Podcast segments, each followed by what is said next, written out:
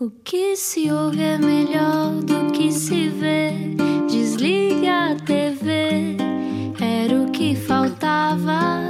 A vida acontece quando anoitecer, era o que faltava. Juntos eu e você. Bom final de dia com a Rádio Comercial. Olá, como é que estão as coisas? Espero que bem. O meu nome é Rui Maria Pego e este é o Era o que Faltava. Olá, eu sou Ana Martins. Hoje vamos falar de insultos. E eu Ah, lembro-me que sempre, bom. há muita gente no carro a esta hora, não é? Eu lembro-me sempre que o meu pai chamava aqueles uh, azelhas no, no trânsito, chamava Olhem para aquele Fittipaldi. Que- Ah. que, era um, um Que era um corredor. que corria muito rápido, não era? Exatamente. Há coisas piores para dizer. Aliás, hoje nós estamos mesmo a precisar de mais 100 insultos. Ah, aliás, 500. Hoje vamos conversar com alguém que foi até aos confins da nossa história descobrir insultos. Vamos saber quem é. Explica-nos como se eu tivesse acordado de um coma. Quem não aprecia um bom insulto? Não me chames de é o novo livro de Sérgio Luís de Carvalho, escritor e professor de História, que reúne mais de 500 exemplos da arte de maldizer e também a sua origem e a sua história. Novo que é como quem diz sexta edição, quer seja para se dirigir ao Ferrabrás do seu colega, Ferrabrás ou, Ferra... ou Barrabás? Ferrabrás, já vamos saber. Ao Peralvilho do seu chefe ou ao Manipance que não lhe sai da frente do trânsito. É um livro ótimo para melhorar o vocabulário nas suas férias. Precisamos de insultos, temos que deixar isto de sair. Hoje conversamos com Sérgio Luís de Carvalho, que já publicou 13 romances, 20 livros de investigação histórica e vários livros de história para o público infanto-juvenil e suspeito que deve ter escrito mais coisas ainda. Bem-vindo, Sérgio. Olá. Olá. Obrigado, é um prazer estar convosco. É um prazer receber alguém que vive história e que respira história, eh, que também às vezes dá, dá falta de ar um bocadinho, não é? Trabalhar em história, imagino. Falta de ar, eh, não sei, às vezes a realidade é que me dá um bocado de falta de ar. Isto dos insultos também tem a ver com esta opressão da realidade, não é? Eh, havia um- uma citação intelectual que calha sempre bem. O Sartre dizia: o inferno são os outros. Eu, que sou mais modesto, cito o Mário de Carvalho que diz: a realidade é muito abusadora. E de vez em quando se sabe tão bem soltar aquele insulto. Eu, eu se calhar, alguns ouvintes, quando eu disse soltar aquele, assustaram-se, mas Sim. eu insulto. Em insultos. Insulto. É um Já livro terapêutico, não é? já Como vamos estava a ouvir Absolutamente. insultos. Higiene mental. Acho muito importante fazer essa terapia, mas primeiro queremos saber a sua história, um bocadinho da sua história. Eh, porquê a história como vida, Sérgio? Modo de vida. Eu acho que no finalzinho do dia é aquilo que me faz feliz. À, à medida que o tempo passa e à medida que vamos ficando mais sábios, eh, eufemismo para mais velhos, nós vamos começando a perceber que aquilo que realmente é importante na vida é muito menos do que nós pensamos. Como dizia um célebre filósofo Mike Jagger nos Rolling Stones, ele dizia, por exemplo, podes não ter na vida tudo aquilo que queres, mas se fiz com atenção, terás na vida tudo aquilo que precisas. E nós aprendemos com o tempo que aquilo que precisamos é muito pouco. Por exemplo, neste tempo de pandemia, aprendemos a dar valor a coisas como a saúde. É?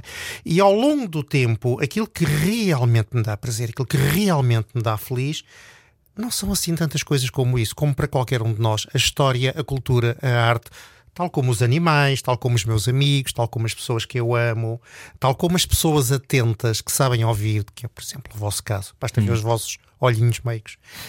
Isso faz-me feliz. E a história sempre me fez feliz. A história nunca me desiludiu. Eu digo-me à história desde os 18 anos. E dá-me um gozo tremendo descobrir coisas, escrever sobre coisas e partilhar coisas com quem quer ouvir. E portanto, no finalzinho do dia, porquê? Oh Rui, porque gosto, porque gosto muito, não é? Aliás, já publica desde 1986, Hum. já tem, como dissemos aqui, uma série de romances, livros de investigação histórica Sim. e muitos deles traduzidos uh, Sim, lá fora. sim. Esperou alguma vez, quando lançou o primeiro em 1986, que isto fosse assim uma trajetória uh, de sucesso? Porque tem, por exemplo, traidores e traições na história de Portugal, equívocos, enganos e falsificações da história de Portugal. Deve haver poucos. Deve haver muito poucos, não é? Estava à espera que, que tivesse tanto interesse lá fora também. Ah, eu vou partilhar com vocês uma coisa muito íntima que é não. Não, não porquê? Porque os meus primeiros livros foram gloriosamente recusados por todas as editoras que havia na altura. Tanto que o meu primeiro romance ahm, eu enviei para N editoras e todas disseram: Ah, pois não, não faz parte. Aquelas que responderam bem, entendi. Está a falar do ano Domini Ano Domini, sim, 1348. 1348. Que depois ganhou um prémio literário, não é? cai lá fora. Lá fora foi candidata a dois prémios literários europeus. E, e então disseram, uns disseram que não, que não se enquadrava nos seus projetos. Bom, ok. Outros disseram nada, não responderam. E outros, um ou dois, poucos, mais honestos, disseram: Olha, Sérgio, o romance até é giro, mas ninguém o conhece e não podemos arriscar. E, ok, eu percebo esse tipo de coisa. Bom, concorri a um prémio português, eh, prémio Ferreira de Castro, ganhei o prémio, foi publicado. misteriosamente por portas travessas, porque os caminhos da arte são tão ívios como os do senhor, não é? Isso foi parar a, a, França. Em França teve uma divulgação extraordinária em 2004 e foi finalista a dois prémios literários europeus. Portanto, não, não estava à espera que tivesse a divulgação, a escassa divulgação, mas é bonito, sendo pouca é boa, que tive ou em Itália ou em Espanha, agora aparentemente também no Brasil, não, não sei ainda, um, em França, e uma coisa pequenina, singela, mas que me dá um, um orgulho extraordinário, a primeira história de Portugal uhum. para crianças, que uhum. está publicada em inglês escrevi. Que nunca tinha acontecido, não é? Não, eu nem sabia. Quer dizer, um dia telefonam-me da, não sei de onde, da Lusa, creio eu. Ai, sabia que a sua história de Portugal para crianças foi traduzida e publicada nos Estados Unidos. Pronto, caiu-me tudo, enfim, quase tudo. Não exageremos. Uh, porque Sim. não sabia, mas é, é, um orgulho do caraças. Caraças é outro termo técnico de história. claro, nós, nós, sabemos. Então, mas nessa altura, quando, quando faz os seus primeiros romances, ainda não havia aquela febre do romance histórico. Não, não, não. Ainda não estava nesta não, coisa de de repente olha-se para os tops e para aí 50% não. são romances sobre uma rainha perdida de ou sobre todo, uma infanta que tem uma, uma doença. Uh, não é? Hoje em dia é um filão muito bem sucedido e é, sim, muito produtivo sim, para várias sim. editoras. Oh, amigo, isto é assim, produtivo para as editoras, coitadas, estão tesas, têm os carapaus. mas, uh, mas pronto. Um, as pessoas gostam, os portugueses gostam. As é? pessoas gostam e não vamos agora aqui dissecar esse fenómeno, mas caramba, nós somos um povo que tem, como vocês sabem, nove séculos de história, é quase milenar. Nós hum. temos a capital mais antiga da Europa, nós temos o país cujas fronteiras são as mais antigas da Europa. Uhum. Nós fizemos o que fizemos e não não temos interesse nisto, não temos orgulho nisto? Claro que devemos ter. E explora-se um bocadinho esse filão, às vezes melhor, às vezes pior. Agora está na moda, deixará de ser moda um dia, é o mal uhum. das modas ou o bem das modas. Sim. E quando a moda fenecer, logo veremos aqueles que continuam a flutuar. Há muitas pessoas que fenecem com um insulto errado, não é? Ficam muito mal, muito tristes. Ah, sim. Mas já, sim, já lá iremos, já lá iremos aos insultos. Eh, este percurso na história, eh, eu sou licenciado em História, muito mal licenciado, porque eu demorei muito tempo. Das pessoas na faculdade. Terminaste, terminaste. Os late bloomers eu são sempre os melhores. São sempre os melhores. Ai, seja, fico contente. Uh, mas no caso da história, a sensação que eu tive sempre foi que um, ehm, começa-se a levar levantar um bocadinho de, de, de, uma coisa antiga, de um pergaminho antigo, e depois nunca mais se separa se tiver hum. esse, esse, sonho sim, esse, e esse amor. Uh, para si foi logo evidente que isso era uma. Dizia que fez, fez história desde os 18 anos. Sim. Mas depois há o outro lado do trabalho, do ofício, claro. das horas claro. gastas a a fazer arquivo. As a... dioptrias que aumentam. Pois, uh, esse, lado, esse lado da investigação é o, o lado assim meio Indiana Jones que tem que correr no sangue do historiador. Bom, olha, eu, vou-lhe explicar uma coisa que vai parecer. Isto é mesmo coisa de cromo, mas, mas pronto. Uh, eu lembro-me, as minhas mais antigas memórias com a história, eu recordo-me que era miúdo, andava na segunda classe e só queria chegar à terceira classe. E porquê é que eu queria chegar à terceira classe? Porque na altura, nos anos 60, era na terceira classe que se dava história. E eu queria chegar à história, aquela história de Portugal que havia dentro do Estado Novo, muita apologética, muitos santos e heróis, não é? Uhum. parece um grupo de banda folk. Pronto, muito Sim. heróis e santos, etc. Era uma história de Portugal por cromos que era muito nacionalista, muito chauvinista, mas eficaz. E eu adorava aquela treta, eu adorava aquilo, eu mamava aquilo tudo. E desde o início, hum, eu era aquele caso típico de estudante que era muito bom a letras, muito bom a português, a inglês, nem estudava aquilo, entrava pelo ouvido, eh, muito bom a história, como mais tarde a geografia, como mais tarde a filosofia, era um péssimo aluno de ciências. Eh, eu ainda hoje tenho pesadelos com matemática e imaginem que eu tenho 62 anos e que deixei a matemática aos 14. Agora veja. Quando cheguei ao fim do liceu, eu tive dois caminhos que sempre gostei. Um era direito, que ainda hoje é um, algo que me fascina também, e era História. E à última da hora fui para a História, tirei o curso de História na Faculdade de Letras da Universidade de Lisboa, depois mais tarde o mestrado em Idade Média na sua faculdade, pois, caríssimo, na Nova. Na nova. Uhum. Uh, e, e a história, porque é que a história me fascina? Não sei. Há outros que é olhar pelo, pelo microscópio, outros é olhar pelo telescópio. Mas é para tentar perceber os homens ao longo do tempo. A história é ensina-nos muita coisa se soubermos olhar, mas também isto não é desculpa, porque tudo nos ensina muita coisa se soubermos olhar. A biologia ensina-nos muita coisa, a física ensina-nos. Eu, para cativar o espectador, eu quase que diria: pensem assim, a história é a única disciplina, a única ciência em que nós podemos olhar pelo buraco da fechadura, podemos vasculhar dentro da cama das pessoas, debaixo da roupa, e não nos pagam para isso. É melhor é impossível, quer dizer, realmente. Para um não é? é um sonho, não é? Para uma pessoa que gosta de Sim, cuscar. ah, é um sim, sonho. sim, sim. Agora dá trabalho, há coisas chatas, mas também, caramba, quando nós queremos seduzir alguém ou que escovilhar. eh, A história pode ser apelativa também no campo amoroso, as pessoas apaixonam-se muito pela- pelos historiadores. Não tenho essa sei. experiência do meu Isso lado, não é sei, eu não vou, não vou agora comentar a minha vida, mas é. não, eu acho que. eh, vamos lá ver. O conhecimento pode O ser eu- atraente, não é? Isso que eu ia dizer, Rui. Eu acho que ah, as mulheres, ou os homens, gostam de estar, a não ser que sejam tolinhos todo, gostam de estar com uma pessoa inteligente à frente. E isso é um fator de sedução. Tal como o humor é um fator de sedução, tal como a galanteria é um fator de sedução. Eu digo sempre aos meus alunos: sejam galantes. Era isso que eu ia dizer. Sejam ainda, dá, galantes. ainda dá aulas hoje em dia, não é? Dou, dou, dou. Ainda tenho mais uns três anos. Há sempre um lado pedagógico nisto, Não, claro. e também uma grande capacidade de captar a atenção do Ah, ouvinte. sim, eu estou perante, eu estou aqui. perante 20 e tal indivíduos de 15, 16, 17, 18 anos, não me querem ouvir. Aliás, nem é- querem estar lá. mas não essa, é? essa informação é uma coisa que, eh, e eu acho que este deve pensar isto várias vezes, que é um professor, um mau professor pode estragar a nossa relação com uma, com uma matéria, não é? Pode um não professor ser. muito, Sim, com- sim. muito bom comunicador Sim, pode sim, mudar a nossa sim. vida.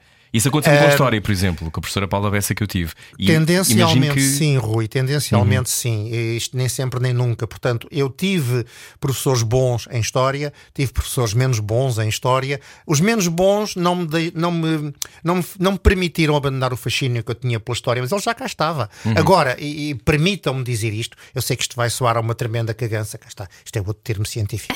Isto vai, é muita cagança, mas é, eu tenho vaidade nisto, de ter alunos, já, já me aconteceu mais que uma vez, ter alunos que me disseram, professor, olha, eu vim para aqui, vim para a história, porque tinha de ter, fazia parte do currículo. Olha, eu passei a gostar. E tenho o caso de dois alunos que eh, começaram o décimo ano não gostando de história, estiveram comigo três anos e que foram para a história. E isto enche-me de vaidade, é, é muito bom, é tão bom como uma crítica favorável em França, é tão bonito, não é? Eh, agora, de facto, eh, o percurso académico que nós fazemos, sem dúvida nenhuma, que eh, o fator humano o fator das pessoas com quem nos cruzamos é muito importante.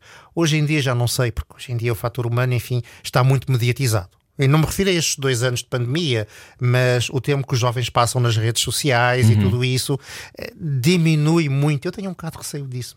Se calhar sou, Acha sou que, hoje- velho. acha que hoje falamos com o historiador Sérgio Luís de Carvalho. Ahm, sente que os portugueses têm medo do passado? Não. Não? Não, sinceramente não. Sinceramente não tenho. E sabe uma, um testemunho disso, um, Rui? Quando recentemente se tentou aqui, hum, não digo impor, mas chegou cá aquela moda do, do politicamente correto, deitar abaixo as estátuas do Padre António Vieira, não sei o quê. hum, esse pormenor que eh, cá em Portugal, isso é quase anedótico, não é? Uma anedota. Ah, houve muita gente que se pôs a discutir isso.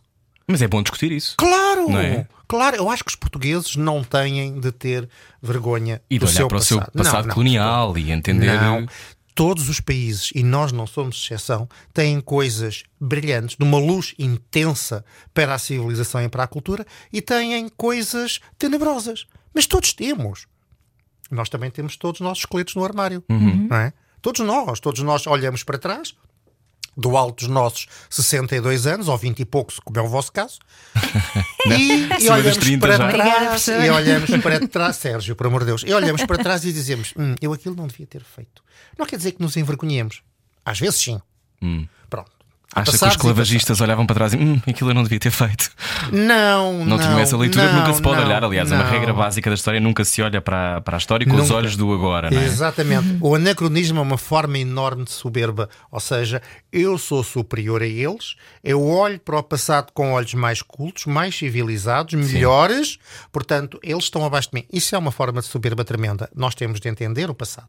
E dentro daquilo que foi o passado, por exemplo, o esclavagismo, para o qual Portugal muito contribuiu, sem Sim, com o dúvida, tráfico nós temos de entender o tempo, nós temos de entender que em determinados períodos históricos era uma realidade que existia em todas as culturas e todas as civilizações. Com o tempo, isso começou a ser questionado. Com o tempo, houve esclavagistas, sim, poucos que se arrependeram. Há exemplos, Uhum. hum, não vamos agora estar aqui a citar, mas poderíamos falar nisso.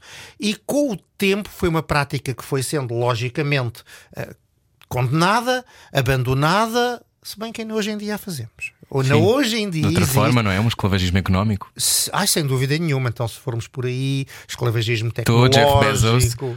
Sim, sim, sim, sim, sim. Os sim, corredores da Amazon, não é? Sim, não, aliás, ele dizia: eh, quero agradecer aos eh, consumidores da Amazon e aos trabalhadores da Amazon, foram vocês que pagaram isto. sim. Exato. Ao menos é honesto, não é? V- Mas vamos ao dizer. mesmo tempo é horrível. É claro. Sim, ia dizer, eh, estávamos a falar do passado, mas deixa-me só fazer aqui um, fast forward ao futuro num instantinho, porque estava a falar das, dos adolescentes que usam muitas redes sociais e que se estão a distanciar cada vez mais. Portanto, nós tivemos imensos pontos de clivagem ou de evolução eh, ao longo da história, não é? Do iluminismo, da revolução industrial, etc. Agora a revolução tecnológica e agora eh, antevê assim esta nova desmaterialização como uma nova eh, revolução também. Ou Sim, ai, sim, sem dúvida. Acabei de dar com os óculos no microfone, mas está tudo bem. Uh, sim. Se já tivesse desmaterializado, isso não acontecia. Exatamente. Eh, sim, sim. É, hum, nós estamos a viver aquilo que é a terceira grande revolução da história da humanidade, sendo que a primeira foi a revolução neolítica, em que nós pa- passámos de recoletores e nómadas a sedentários, usar ferramentas e dedicámos à agricultura, coisa, estabelecemos, construímos povoados permanentes. Depois a revolução industrial do século XVIII, em que nos tornámos produtores eh, de bens industriais, abandonámos a manufatura. E agora é a grande revolução tecnológica que nos permite ir ao espaço, que, nos, que permite a globalização e que permite todos estes meios tecnológicos e, ao mesmo tempo, uma extraordinária, uma coisa que o Rui sabe o que é, a Ana também, obviamente, saberá, é a aceleração da história. O ritmo é muito superior, as descobertas tecnológicas estão a prosseguir a um, a, sei lá, a um ritmo geométrico. Já não é aquela progressão aritmética 2, 4, 6, 8. Não, agora é 2, 4, 8, 16, 32, 64. Os saltos são tremendos. Ah, as inovações sucedem-se a cada 3, 4, 5, 6 meses. Ahm, e isto tem custos na vivência das pessoas. Todos nós sentimos essa pressa. As tecnologias da informação e da comunicação, as tecnologias do- do- dos telemóveis que nós temos, que são excelentes enquanto fator de união, também causam um certo esclavagismo. Sim, sim, Nós sem dúvida. estamos muitas vezes obrigados às duas da manhã a responder àquele mail do, da entidade que, que nos paga o ordenado, etc, etc, etc. Ahm, no caso concreto dos jovens, eh, há uma excelente oportunidade, já que o conhecimento está na ponta dos dedos. E aí, talvez, muito em breve, o sistema de ensino tenha de mudar. Talvez em breve, se calhar, um docente, a partir de certo escalão etário, já não tenha de ser apenas, ou somente, ou sobretudo, a pessoa que transmite o conhecimento, mas a pessoa que, trans- que, que ensina os meios para eles chegarem e selecionarem as fontes de conhecimento. Uh, talvez aí as coisas mudem. Entretanto, eu estou com algumas apreensões, porque eu vejo que uh, muitos jovens hoje em dia têm como fonte preferencial. Já, iria dizer única, mas quer ser por dentro. Como fonte preferencial de relacionamento e de conhecimento, as redes sociais. Isso é uma coisa. Portanto, estão sempre a relacionar-se através de uma imagem pré-produzida, não é? Sim, Nunca é uma sim, realidade sim, do sim, dia a sim, dia. sim. O Rui ou a Ana, se chegar a uma sala de aulas típica das nossas escolas, não vê os jovens a falar em si, vê-os sentados em fila no chão com o telemóvel na mão. Que é algo que, Ou seja, as vidas acontecem nas cabeças deles. eh, na melhor das hipóteses, porque muitas vezes acontece na cabeça dos outros. Estamos a uma hora, uma hora não, uma, um ano e meio quase de pandemia, ahm, quase dois anos. Foi professor durante este tempo. Eh, sim, sim. Presencialmente e online. Qual foi o maior desafio? Foi um inferno? Nós temos a ideia Não, que sim. não, não, não. Para mim, não. Mas vamos lá ver uma coisa. Eu estou a falar. Há disciplinas que de- se adaptam melhor também, não é? Esta questão do online. Sim, sim. hum, eu não sei como é que os meus colegas das disciplinas de laboratório agiram nisto. A minha disciplina é muito teórica, portanto, Uhum. eu estou a lidar com os meus alunos através do Teams, neste caso do Teams. E eh, pronto, são aulas expositivas. Eu continuo a ser expositivo Uhum. através do, do microfone e através monitor. Eu uso muito o PowerPoint, uso muito o recurso ao vídeo e isso posso continuar a passar no Teams. Agora, o que é que muda? Eh, Eu não tenho a certeza absoluta se do outro lado eles me estão a ouvir, até porque tenho que ter o microfone desligado, a não ser que eu não falar. Ah, mas na aula, enfim, também muitas vezes eu fico a olhar para aqueles olhinhos assim vagamente nublados e penso, mas quantos destes malandros é que me estão a ouvir? Mas tudo bem, siga a Marinha. Não custou, O que é sinceramente. aprendeu a mais sobre, sobre si? Porque já é professor há muitos anos. Este é um momento absurdo, ao mesmo tempo fascinante da Sim, história, não é? sim. Eu estava a acabar o meu curso na altura e estava tudo a eclodir. Sim. E eu, eu lembro-me que era os, os vários professores meio em choque, Sim. ao mesmo tempo que fascinados, não é? Porque, É, é um pouco isso. porque é um absurdo, não é? Estarmos a viver É. isto ao mesmo tempo. Para si, como é que, como é que foi? Eu eh, reforcei uma ideia que eu já tinha de há uns anos a esta parte, que é isto vale, quer em termos profissionais, quer em termos pessoais. O grande, um dos grandes perigos que as pessoas correm é acomodarem-se. É terrível, é terrível. Quer em termos profissionais, quer em termos pessoais, as pessoas que se acomodam são pessoas que a muito curto prazo vão ficar para trás e não dão por isso. Definham, não é? Ai, definham, sim. Ahm, é evidente que os novos desafios assustam, assustam um bocadinho. Ah, eu olhei para o Teams e pensei, meu Deus, agora é que eu vou passar por estúpido. Quer dizer, se bem que é, seja uma coisa que se calhar às vezes passo mais do que julgo. Mas também tive a sorte que o meu filho lida muito bem com o Teams, porque ele é um dos responsáveis do IEFP, do IEFP para essa plataforma. Então eu já não tenho manual lá em casa. Tem é um o- filho. se que é o Pedro, mas pronto, é- ele também me tirava essas dúvidas, não é? E a coisa, a coisa fez bem, foi, foi um desafio interessante. Eh, é verdade que eh, nada substitui a questão humana. Hum. Eh, por exemplo, se me dessem a optar entre fazer esta entrevista online ou fazê-la presencialmente, eu escolheria sempre, como escolhi, estar convosco. Um, porque esse fator humano, esse fator, eu não digo do toque, porque já quase não nos podemos tocar, mas esse fator de podermos estar a olhar para vocês, olhos nos olhos, Com acrílicos a separar ainda assim, não é? whatever, não Mas interessa, menos estamos pronto, pronto, um dia quebraremos as barreiras, camarada. Exatamente. Nós, nós um, é diferente, não, não é a mesma coisa. quer dizer. E é fácil ser professor em Portugal. Um, é assim, 62 anos. 62 anos, 40 de carreira este ano, hum, estou no topo da carreira. Uh, escolho as minhas turmas, escolho os meus alunos porque tenho um horário já reduzido, porque assim, aqui há uns anos eu dava 5 aulas por dia de seguida na maior e eles que venham. Agora, ao fim da terceira hora, já me falta a voz, já tenho que me sentar.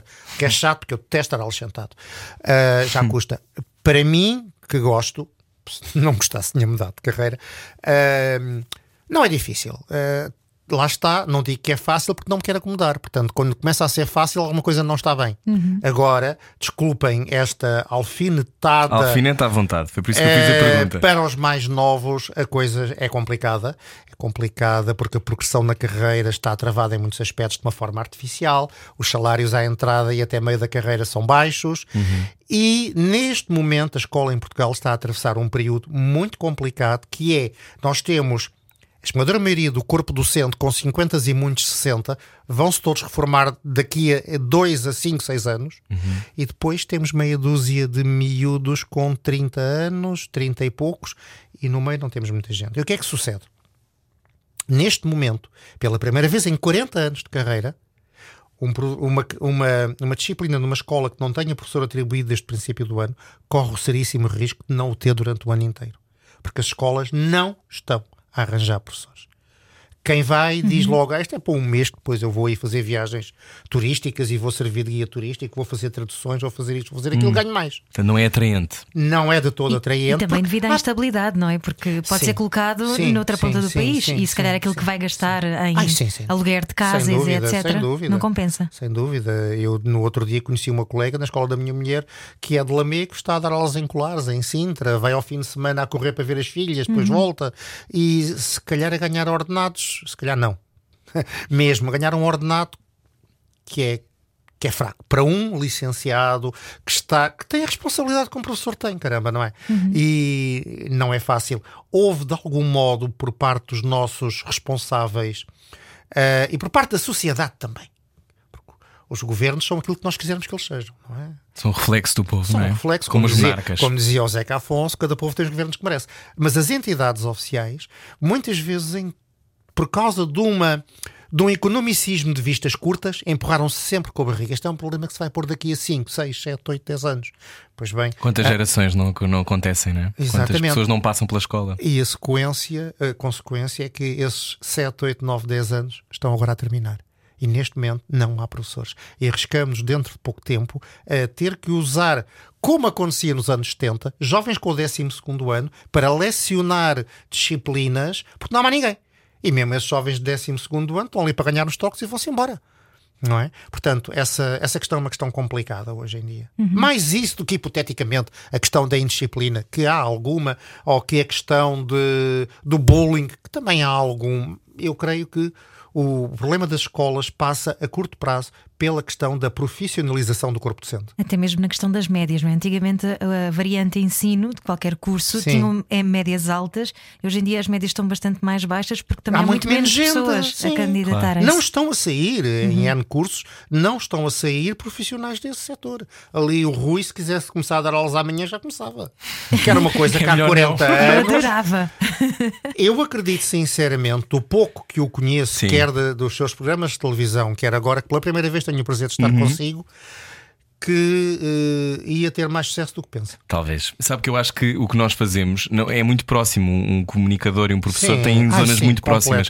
E eu sempre achei que a mim o que mais me chateava, obrigado pelas suas palavras, mas aquilo que mais me chateava sempre ao longo do meu percurso académico e escolar era professores que não tinham um fogo particular para comunicar. Sim. Hum. E estavam lá por acaso, ou, ou porque se calhar disso, até gostavam de, de, de, das disciplinas, mas não, ah. não sabiam falar sim, com sim, sim. Isso, não sabiam isso, captar a atenção. Isso, lixa, isso, isso pode lixar mesmo completamente. carreiras e enfim. Completamente. Continuamos a conversar já a seguir, até porque temos que, quando há tantos problemas, temos é que separar isto com insultos, descobrir como é que há o insulto certo para si, é a seguir. Sensibilidade e bom senso.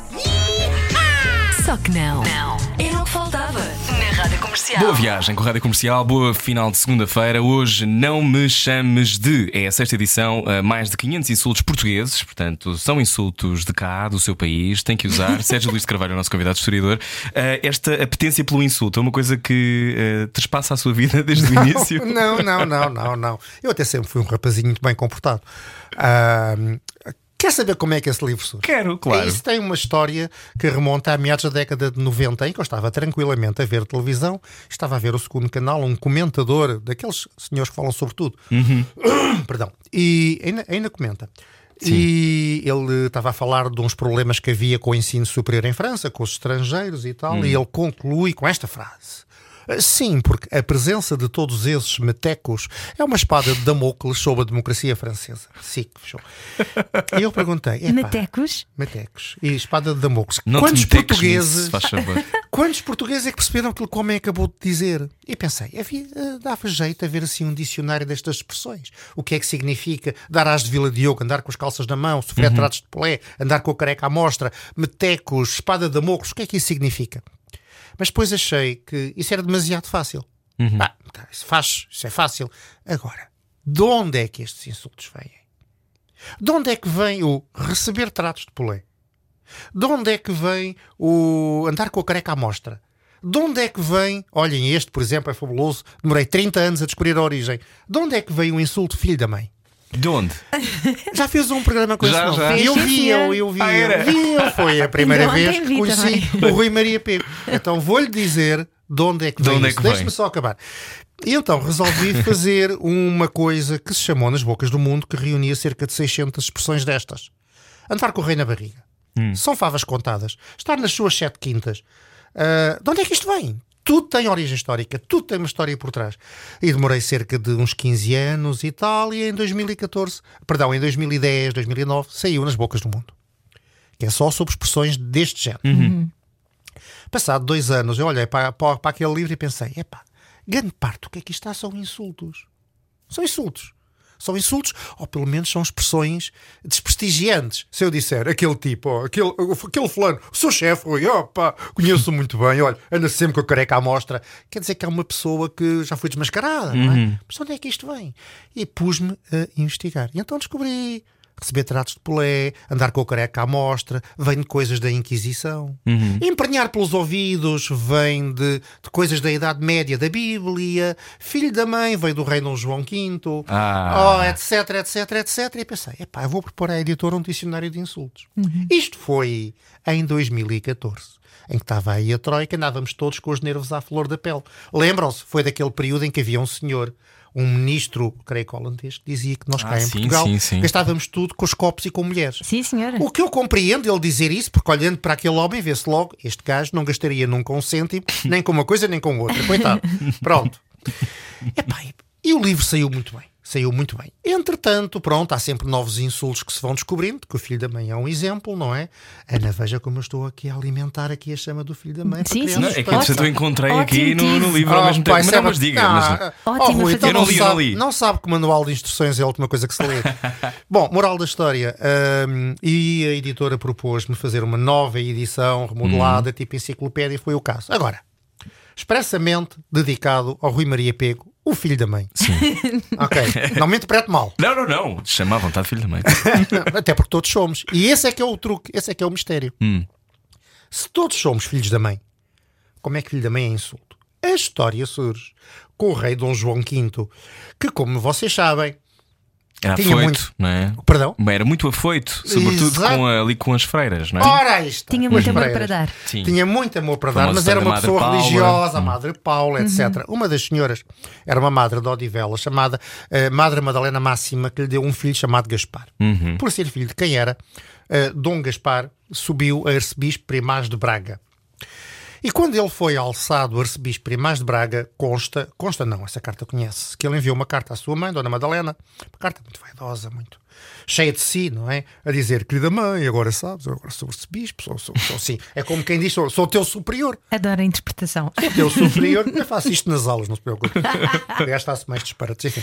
Ahm, sou teu superior, portanto, agora mãe, tens de compreender. Um filho de rei, mesmo bastardo, só tem pai, não tem mãe. Dona Madalena Máxima, muito, muito pachorrenta com as caganças humanas, escreveu-lhe uma carta que mais ou menos dizia isto. Meu querido filho, agora a voz tem que ser mais grácil, não é? Meu querido filho, quero que saibas que um bastardo de rei, mesmo sendo de rei, é sempre bastardo. Logo, tu és apenas um grande filho da mãe. e isto remete-nos para quê? Para o facto de que, aqui neste contexto, filho da mãe significa bastardo. Daí insulto.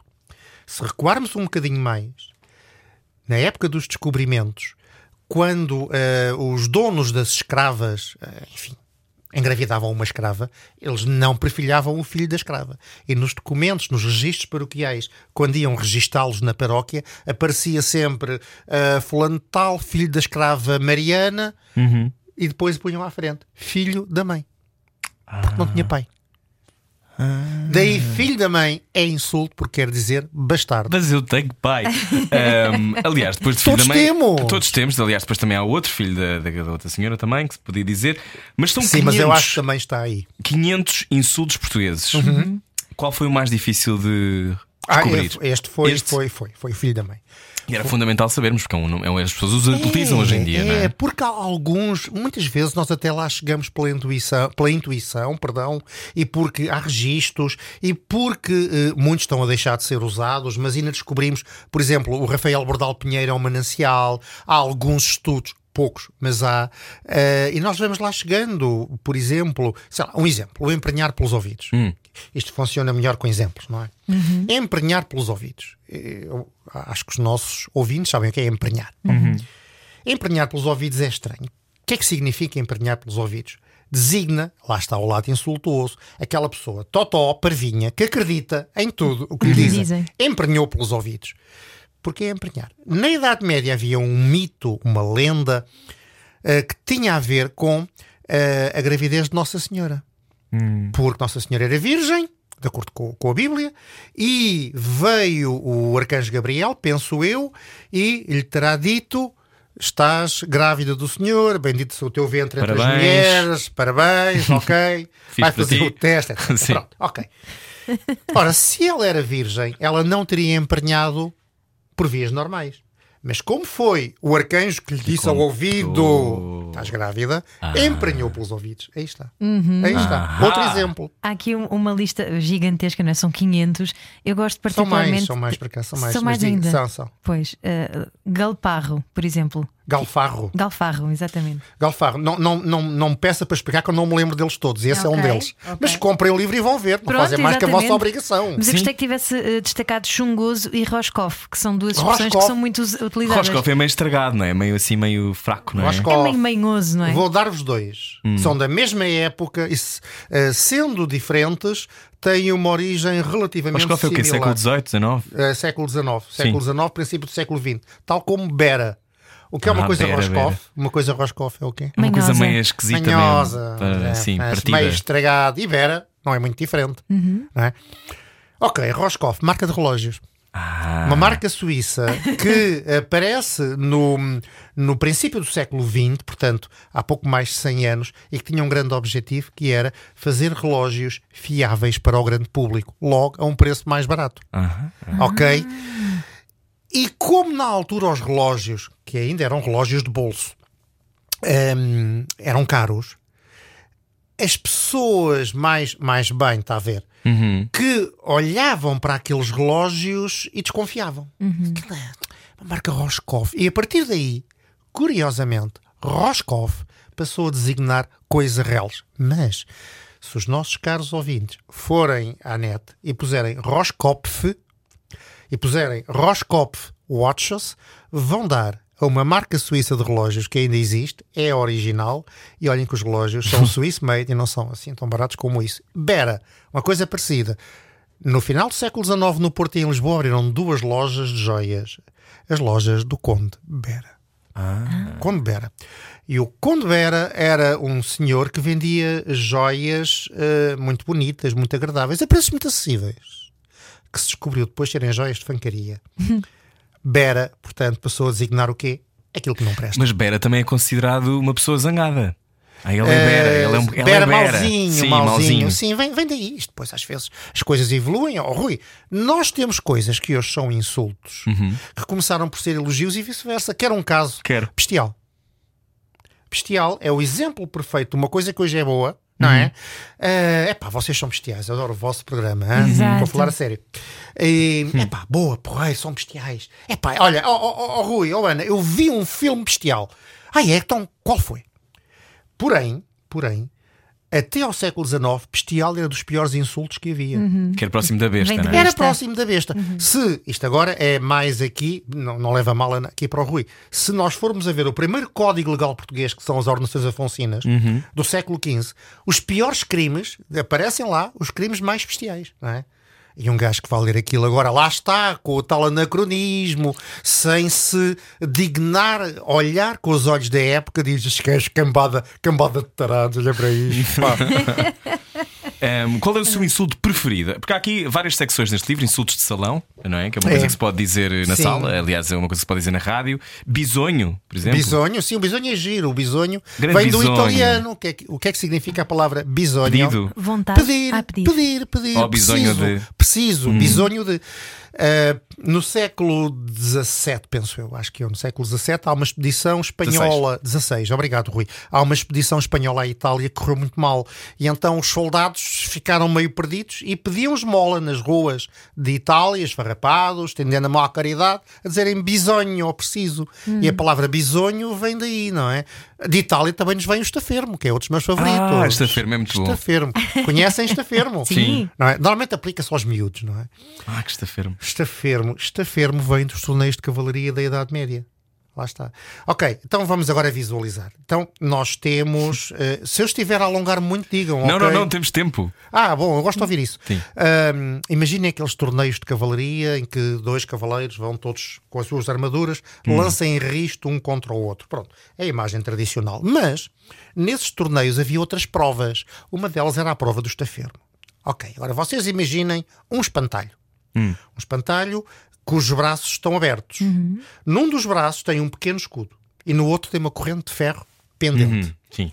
Atenção, que o espantalho gira sobre o seu próprio eixo. Portanto, é móvel, não está fixo. No torneio de cavalaria, o cavaleiro devia ir a galopar eh, fortemente contra o espantalho, bater com o seu, a sua lança na- no escudo Uhum. e fugir rapidamente, galopar e abaixar-se, porque no movimento de rotação subsequente, a corrente de ferro podia bater-lhe na cabeça. Não era nada Mesmo fixe. com a armadura, aquilo dói. Uhum. O que é que isto tem a ver com está fermo? É que em italiano, sta fermo significa está quieto. Coisa que o boneco não estava, aquilo era uma brincadeira. Olha, agora é a prova do está fermo, do está quieto. A partir daí, o está fermo passou, passou, passou até nós. E por isso é que também se usava isso com muitas crianças, não é? Sexta-feira. Está fermo, está Exatamente. fermo. Continuamos a conversar já a seguir, venha daí. Hoje mergulhamos nos melhores insultos da história. Baralhar e voltar a dar. Era o que faltava na Rádio Comercial. Boa viagem com a Rádio Comercial, está no Era o que Faltava, bom final de segunda-feira. Hoje estamos a olhar para o Não Me Chames de, sexta edição do livro de Sérgio Luís de Carvalho, com mais de 500 insultos portugueses. Há insultos hum, que devíamos recuperar, na sua opinião? Talvez alguns, não sei. eh, Como tudo, estas coisas evoluem como a língua. No outro dia usei, olha, cá está, eu brinco também muito com estas coisas nas minhas aulas e no outro dia, numa turma, eu usei o termo pau de cabeleira. não sei se sabem o que significa. Sem Peço- mal, sem mal, explique-nos que eu não sei bem. O pau de cabeleira é quando nós vamos sair com o nosso namorado ou com a nossa namorada, é a pessoa que vai connosco só por causa das coisas, não é? É a vela. Aí está. Sabe o que é extraordinário, Ana? É que eu usei o termo pau de cabeleira, os miúdos ficaram a olhar para mim e disseram, professor, o que é isso? Se vocês não sabem o que é, expliquei. Ah! Agora é como a Ana. É a vela. Essa é Não uma vela. É uma vela, sim senhora. Portanto, cai, alguns caem em desuso. Sim, tenho aí vários que caíram completamente em desuso. Isso às vezes é quase uma arqueologia da língua. Sim, um dos, diz aqui que um dos insultos mais interessantes na sua evolução é o cretino. Sim, sim. O cretino Porquê? é. O cretino vem do. Eu adoro cretino, acho muito divertido. Sim, mas não gosta deles, não é? Não, não, não, não, Ui, dizer. Não, o cretino é algo que vem do, do crédulo, da, da pessoa que acredita em tudo, Hum. desde o tempo dos gregos e dos romanos. Ahm, é um bocadito, na origem, é um bocadinho retardado. Ok. Ok, é aquele que lhe dizem que a Terra é plana e ele acredita. Pronto. Ok. Ah, com o tempo, as coisas evoluem, lá está, como o bestial, e passou a ser o, Uma coisa boa. o ignorante arrogante, Uhum. não é? São os piores. Sim, No sim, início sim. falámos do Ferrabras do seu colega, E do Barrabás, mas são coisas diferentes. mas o que é que é o Ferrabras? O Ferrabras é o indivíduo que gosta de, de- de- é um bocadinho um bocado bruto, gosta de lutar. O homem fez para combater, como dizia o outro no filme do Manuel de Oliveira. Conflituoso. Conflituoso, sim. Muito que bem. era um suposto rei Mouro que é citado em alguns romances de cavalaria franceses medievais e que, bom, isto agora mais para indivíduos que se dedicam à Idade Média, mitologicamente terá morto o Roland, que era o sobrinho de Carlos Magno, em combate. Roland Era- Garros. Ah, não, esse é o outro, era um primo. Sim. Uau. Ah, não, de um, de um romance de cavalaria, desculpa Sim, a sim, erudição. a- a- vontade a canção, erudição. a canção de Roland, Sim. Ah, que é um romance medieval muito conhecido e conta a história do Roland que foi morto pelo Moro Ferrabras. Uhum. Ah, o Barrabás é outro, o Barrabás é uma figura bíblica, não é? Que Uhum. tem a ver com a paixão de Cristo. E chamarmos peralvilho ao chefe, o que é que ele se quer dizer? Peralvilho, eh, Peralvilho é o indivíduo que hum, pretende vestir-se muito bem, pretende ser Peralvilho a muito ligar, bem desculpa. apessoado, mas que exagera, que de facto eh, é um pouco no sentido exibicionista. Ok. Ok. Ok, ok. Vai, Olhando, olhando para estes mais de 500, qual foi o mais. O filho da mãe é o mais difícil Sim. de descobrir a origem Sim. e depois eh, foi surpreendido. ahm, Fui. com Muitas alguns, vezes, não? Hum. Sim, muitas vezes, muitas vezes. Ah, um um que, que é absolutamente improvável e que tem uma história fabulosa. Há pouco, aliás, eu estava aqui a comentar com a Ana e nem sei, foi no intervalo, nem sei se fiquei. Ah, se Não fui ouvi, não apanhado, ouvi. fui apanhado, não, Não sei. foi apanhado, não foi Pronto, apanhado. é o assassino. Assassino, em rigor, não, não é insulto, a não ser que digamos, é olha para aquele, aquele gajo, aquele gajo é um assassino, pá. Ah, bom, o assassino tem uma origem absolutamente improvável. E voltamos, às, voltamos à Idade Média e voltamos às, às cruzadas. Às cruzadas, portanto, aquelas grandes expedições militares que os cristãos faziam à Terra Santa eh, para reconquistar Jerusalém aos árabes, etc, etc, etc. Bom, estamos a falar século XII, século XIII, século XIV. Bom, é naturalmente que perante aquela exibição militar, os muçulmanos, os árabes, reagiram e, e combateram os cristãos que estavam ali a invadir a sua terra e formaram até movimentos de guerrilheiros. Um desses movimentos de guerrilheiros, que é descrito pelo Marco Polo no seu livro, é a seita do Velho da Montanha. Ora bem, o Velho da Montanha era uma figura mítica. Era um famoso chefe de guerrilheiros. É o Gandalf, não é? É tipo Gandalf. E aqueles, aqueles fulanos, os seus guerrilheiros, eram uns autênticos ninjas. Eram uns guerrilheiros com uma precisão extraordinária que desafiavam a morte, que sorriam para a morte. Com o tempo, passou a divulgar-se a ideia de que o velho da montanha dava aos seus guerrilheiros, antes de irem para o combate, umas coisas para eles fumarem. Essas coisas seria o haxixe. Haxixe, que é uma palavra árabe, haxixe, de onde passaram-se a designar aqueles guerrilheiros como os achachin, os fumadores de haxixe. Os franceses, a maior parte dos cruzados, a grande parte eram franceses, obviamente eh, passaram a usar aquilo com, com, uma, com sotaque francês. Passou a ser os assassins. Achachin, assassin. E trouxeram para a Europa o termo assassino. O que dava- dava muito jeito, porque os próprios Achachin eram assassinos. E a partir daí, na documentação, passou a usar-se o termo assassino. Agora, há uma pergunta que as pessoas fazem: Ah, isso não pode ser. Porquê é que não pode ser? Então não me digam que eh, a designação de um homem que mata outro, uma mulher que mata outra, assassina, só aparece na Idade Média. Então antes como é que era? Antes usava-se o termo homicida, que vem do latim. Que é um- homicida, fraticida, uxoricida. Exatamente. Que, aliás, ainda hoje é o termo preferido nos manuais de, de direito. Pois é, é. o crime de homicídio. Pois é, pois é. Raramente ouvimos um advogado ou um juiz. Ah, o senhor está, está condenado por assassinato. Não, assassinato não, homicídio. Porque o termo assassinato é posterior, vem dos fumadores da AX, que é uma coisa extraordinária, não é? Acho ótimo. Sérgio, fala connosco mais 10 minutos ou tem que ir à sua vida? Não, não, o tempo que vocês quiserem, já vou no segundo copo de água. Então pronto, a seguir continuamos a conversar. Nós voltamos amanhã com mais conversas. Beijinhos, boa Adeus. semana. Pode ouvir depois o resto da conversa em Era o que faltava eh, na Rádio Comercial, radiocomercial.ol.pt. Até já. Baralhar e voltar a dar. A pergunta é: haverá insulto mais atual do que terrorista? É outro dos insultos que está neste livro. Não me chames de Sérgio Luís de Carvalho. Ah, terrorista ah, aparece na altura da Revolução Francesa. É isso? Aparece sobretudo na altura da Revolução Tem a ver com o Francesa. momento do terror, não é? O Tem a ver com o período de terror dos jacobinos, que é, é- também durante muito tempo foi insulto. Curiosamente, se- Ser jacobino. é? Ser jacobino era um Sim. insulto, porque era um pouco como mais tarde ser, ser bolchevique, que era uma coisa terrível, Uhum. não é? Aliás, nos maias. Cá está mais uma citação intelectual. Cai sempre bem. É. Nos Maias, o Afonso da Maia, que é o velhote, o ancião da família, na sua juventude, foi acusado pelos pais de ser jacobino, que até o mandaram para a terrinha para lhe passar os calores, não é? Na altura era, era, digamos assim, como é que eu vou dizer, era a esquerda revolucionária da época, era os jacobinos. Sim. Há uma altura em que os jacobinos estão no poder após a Revolução Francesa, é o período chamado do terror, não é? Quando a França, aliás, Ligeiramente sanguinário. Sim, Um bastante. bocadinho. Sabe que a guilhotina foi um meio de execução na altura muito humanitário, não é? Inventado por um, por um médico. Sim, sim, senhor, sei, sei. o senhor Galhotin. Pois. Bom, e então eh, era uma situação extrema. A França estava a ser. Humanitário em oposição à tortura. Só não, para clarificar. humanitário em oposição. Vamos lá ver. As, op- eh, as formas de execução até aí. É a história tem de giro, está a ver? Já estamos a falar de métodos de execução. Uma hora destas é giríssimo. Já estamos hora, podemos Até que Revolução. Francesa, até à Revolução Francesa, os métodos de execução eram para os nobres eh, de separa a machadada, pimba, dar com para o para o povo era a forca. Ambos eram muito piores do que parecem, porque na altura a forca matava por asfixia e não como hoje acontece nos países que a aplicam. Eh, A forca hoje é, é instantânea, é pelo esticão E parte do e, pescoço. e parte do pescoço. Não, na altura morria-se por asfixia, que não era agradável. E em relação ao decepamento com machado, não- basta que o bom do machado tivesse rombo ou que o carrasco não estivesse nos seus dias. Há, há- há descrições de execuções, Sim, sim, sim, sim. nem queira saber. Aquilo, Sim, enfim. de não se falhar e ficar um tendão. Exatamente. E então o que é que sucede? Sucede que na altura da Revolução Francesa discutiu-se a pena de morte, que primeiro teria de ser igualitária, seria igual para todos, segundo teria que ser mais humana. Daí a guilhotina, que era instantânea e era não falhava, em princípio. Portanto, ao contrário do que se possa pensar, Uma tremenda evolução. uma tremenda evolução, tipo lâmina de barbear dois em um, e então pronto. Ficou assim.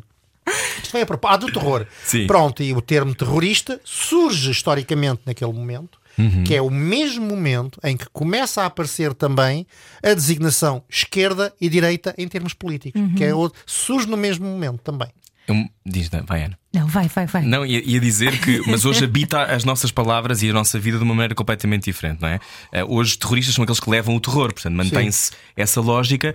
Ahm, aquilo que, ah, ahm, se nós começarmos a pensar nas palavras, pode ser um dos caminhos para sermos ligeiramente melhores uns com os Sem outros. dúvida nenhuma. Olha, eu aqui há uns tempos perguntaram-me eh, daquelas coisas que uma pessoa fica sem saber o que é que há de dizer.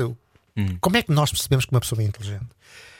Epá, uma pergunta do caraças. Eu pus-me a pensar e lembrei-me de um presidente recente dos Estados Unidos e pensei nisto. O primeiro passo para aferirmos da inteligência de uma pessoa é pela linguagem Uhum. pela linguagem, porque Rui, Ana, eu não estou a dizer que é pela quantidade de palavras bonitas que a pessoa diz, não é por aí. Uma pessoa não alfabetizada necessariamente não terá esse manancial enciclopédico de palavras bonitas que uma pessoa erudita, que gosta de ler, eh, que tem que explicar e falar com terceiros. Não tem a mesma utensilagem verbal. Mas a coerência do discurso da pessoa, a capacidade que ela tem de se conseguir explicar, a maneira como ela exprime aquilo que lhe vai na alma, até pode ser, quantas vezes não nos aconteceu já, Ana e Rui, estarmos a falar com uma pessoa, como é que eu vou dizer isto, pouco alfabetizada, mas estamos a ouvi-la com agrado. E é isso que. Esse, Que há clareza no que diz. Há clareza. Eh, Nós conseguimos perceber que por trás daquele discurso, por trás daquelas palavras, há um esquema de raciocínio lógico, coerente. Em contrapartida, olhamos um idiota a falar e nós percebemos perfeitamente, pela maneira como ele fala, pela utensilagem, pelas repetições, pelo léxico reduzido, por tudo, que o homem coitado é, que o homem coitado é Pela coitadinho. falta de empatia, muitas vezes, não é? Exatamente. Isso então, depois são outros passos. A capacidade que ele tem de sentir empatia, mas eh, às vezes encontramos pessoas inteligentes que não sentem empatia e pelos outros são muito perigosas, não é? Eh, Narcisistas. Muitas vezes são sociopatas. completamente, Rui. Quanto mais mas inteligentes isso- e menos sentem. Exatamente.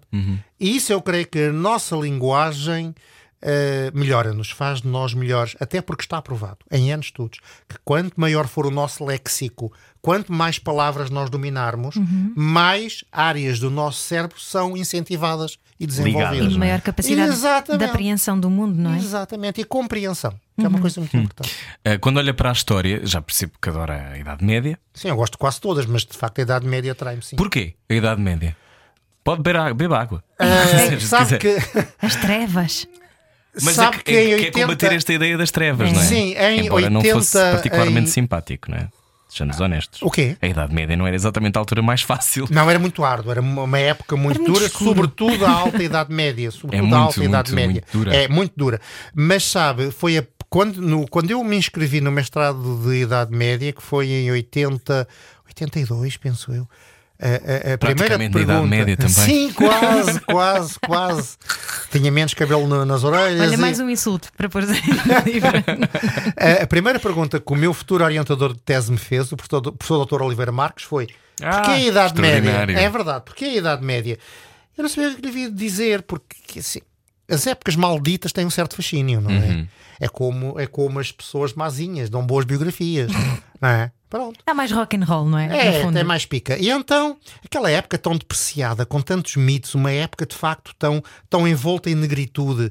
eh, quando começamos a estudar, nós compreendemos que é de facto uma época dura, mas curiosamente há muita coisa que lhe é sacada que é posterior. Ou é anterior ou não existiu, não é? Que curiosamente, eu quando digo isto, as pessoas ficam, ficam perfeitamente. eh, por exemplo, a mulher tinha mais direitos na Idade Média que no Renascimento. Por exemplo, quando eu digo que a esmagadora maioria dos casamentos medievais em Portugal eram uniões de facto. Uhum. não é? Ah, quando a sexualidade era mais livre em muitos aspectos na Idade Média do que posteriormente as pessoas ficam. É no Farrobadó, pois claro. Havia muito menos controle, não é? A, idade, me- a- a Havia- igreja ainda não tinha um, um controle total, Sim, não é? mas Sobre a, a nossa própria vida. igreja em si também tinha uma tolerância maior do que se pensa. Se nós pensarmos que a grande época dos autos de fé é posterior, Sim. a grande época da Inquisição é posterior, Exatamente. a época das perseguições aos judeus e aos moros são, são posteriores, Uhum. As grandes repressões sobre os movimentos. Então sai entre o século. V e o século X, não é? Perdão? Estamos a falar entre o século V e o século X? Oficialmente, a do- o- as marcas são, de modo geral, a queda do Império Romano do Ocidente, século V, e portanto, o século, até à expansão, século XV, XIV, Mas aqui há dois grandes períodos. O período mesmo negro, mau, mas porque materialmente muito difícil é até ao século X, a Idade Média, que os ingleses ainda hoje designam por Dark Ages. Depois, Dark entre Ages. o século X, XI até ao XIV, é a época do aparecimento da burguesia, a expansão das cidades, já é outra coisa. Mas há muita coisa. Também tinha a ver com a agricultura, não é? Tem De facto. tudo a ver com a Claro. agricultura. Sim. Tem, sim. Esse é o grande período Rui de Maria a ir transição. buscar a sim. história da Idade Média que fez duas vezes. Perdão. Eu ir buscar o que me lembro. Sabe que uma das coisas. Eu lembro no exame de Portugal medieval, é particularmente eh, engraçado para mim, eu rimo imenso sozinho. Isso era um ótimo nome para um programa. Portugal, medieval, continua. Portugal medieval. Porque eh, a dada altura era, eu não me lembro, eu devo estar a dizer mal, mas era um documento que eu não me lembro exatamente que rei é que era. Mas que era um instigar as pessoas a trabalhar a terra, porque eh, devido à morte Provavelmente da a lei peste, das Marias, não é? Acho que era por aí, Sim. já não me lembro bem. Mas que basicamente havia uma série de pessoas que não faziam nada, que herdavam as terras, Sim. mas depois não faziam nada com elas. O que eu achei que era a coisa mais portuguesa de sempre. Sim. Não é? Que é, eu herdo, morreu metade da minha família, não era nada suposto eu herdar nada disto. Eu era do meu primo esta terra. E eu agora tenho a terra e não quero fazer nada porque dá mais trabalho fazer a terra do que Exatamente. não fazer nada. E- De facto, ainda hoje acontece, não é? Provavelmente era, a lei- seria, seria a É ali no famosa. século XIII, XII. Eu lembro-me que era por aí. Ah, sim, a lei das Marias é século XIV, já é Dom Fernando. Eu acho que ah, tinha a ver, era seria- nessa altura. Sim, Talvez sim, fosse sim, por aí, sim, seria. É, ah, de facto, é, vive-se muito da terra, não é? Isso sem dúvida nenhuma. A peste é uma coisa engraçada, porque nós às vezes conseguimos ah, ah, dizer, ah, isto agora é como a peste negra e tal. Quando nos cruzamos, aliás, Pois falou da bubónica, não é? Da peste Sim. bubónica, que era uma peste bubónica. É, bem, atenção, não se compare, porque ah, na, na, na, na peste negra em Portugal, em 1348, ah, no espaço de um mês, morreu um terço da população. Sim. Um terço. um Ano terço. Domini. Ano Domini 1348, que é um facto verídico, é baseado num tabelião que morreu em Sintra de peste mesmo. Ah, epá, agora imaginem o que é, por exemplo, Sintra tinha mil habitantes e num mês morreram 300, e- aliás, em Sintra até morreram mais. Em Sintra morreu para aí metade da população, vejam o que é, não é? No país, na Europa, morreu um terço da população. Na Islândia não Pessoas- ficou lá quase ninguém. Acho que não chegou lá. Não, chegou, chegou. A Acho Islândia? que sim, acho que sim. É possível. Da é Dinamarca, na Ah, altura. mas houve, houve, ainda não se sabe muito bem porquê, certas regiões quase não foram afetadas. E não há uma grande explicação para isso, curiosamente. Mas, mas esta mas não nos ensinou assim tanto, não é? Ou seja, as, as máscaras que Ah, usámos na altura. oh, meu querido Rui, eh, só há uma lição da história. Os homens nunca aprendem com as lições da história. uma vez perguntaram-me o que é que as pessoas vão aprender com esta pandemia destes dois anos e eu respondi absolutamente nada. Quando isto passar, porque vai passar, seja com vacinas ou de outra forma qualquer, voltaremos aos mesmos comportamentos, ao mesmo regabof de sempre. Nós não, não aprendemos. Aliás, quero dizer, houve países que a máscara ah, foi retirada há dois, três dias e uma hora antes estavam todos em cima uns dos outros, não é? Sim. Eufemisticamente ou não? Portanto, ah, não, não, não, nós não, não aprendemos. De Não. facto, não. Não aprendemos nada, mas se tivéssemos que eh, recuperar algum conceito que tenha ficado perdido, o que é que gostava? Que nós tivesse, incorporássemos na nossa vida que não que fomos perdendo. Era a altura que um Papa português era mago? Era isso? Voltarmos a ser todos magos? Ah, Dizia-se, dizia-se, dizia-se, não, não, não se sabe muito bem se eu era. Era uma pessoa, uma pessoa, uma pessoa bizarra. Recuperar algum conceito. Olha, Ou recuperar Rui, alguma coisa que Hum. tínhamos perdido, uma ideia. É assim, eu, ok, primeiro, ao meu lado, talvez um bocadinho mais cínico. Eu acho que nós somos iguais àquilo que sempre fomos. Temos é outra roupa, temos mais sabonetes e temos mais meios. Pronto. Não sendo cínico. E atenção, que isto que eu vou dizer está a ser dito por um não crente. Talvez necessitássemos recuperar um bocadinho hum, a necessidade, a vontade, as ganas de acreditarmos um bocadinho mais nas pessoas. Eu não estou a dizer sermos crédulos ou ingênuos.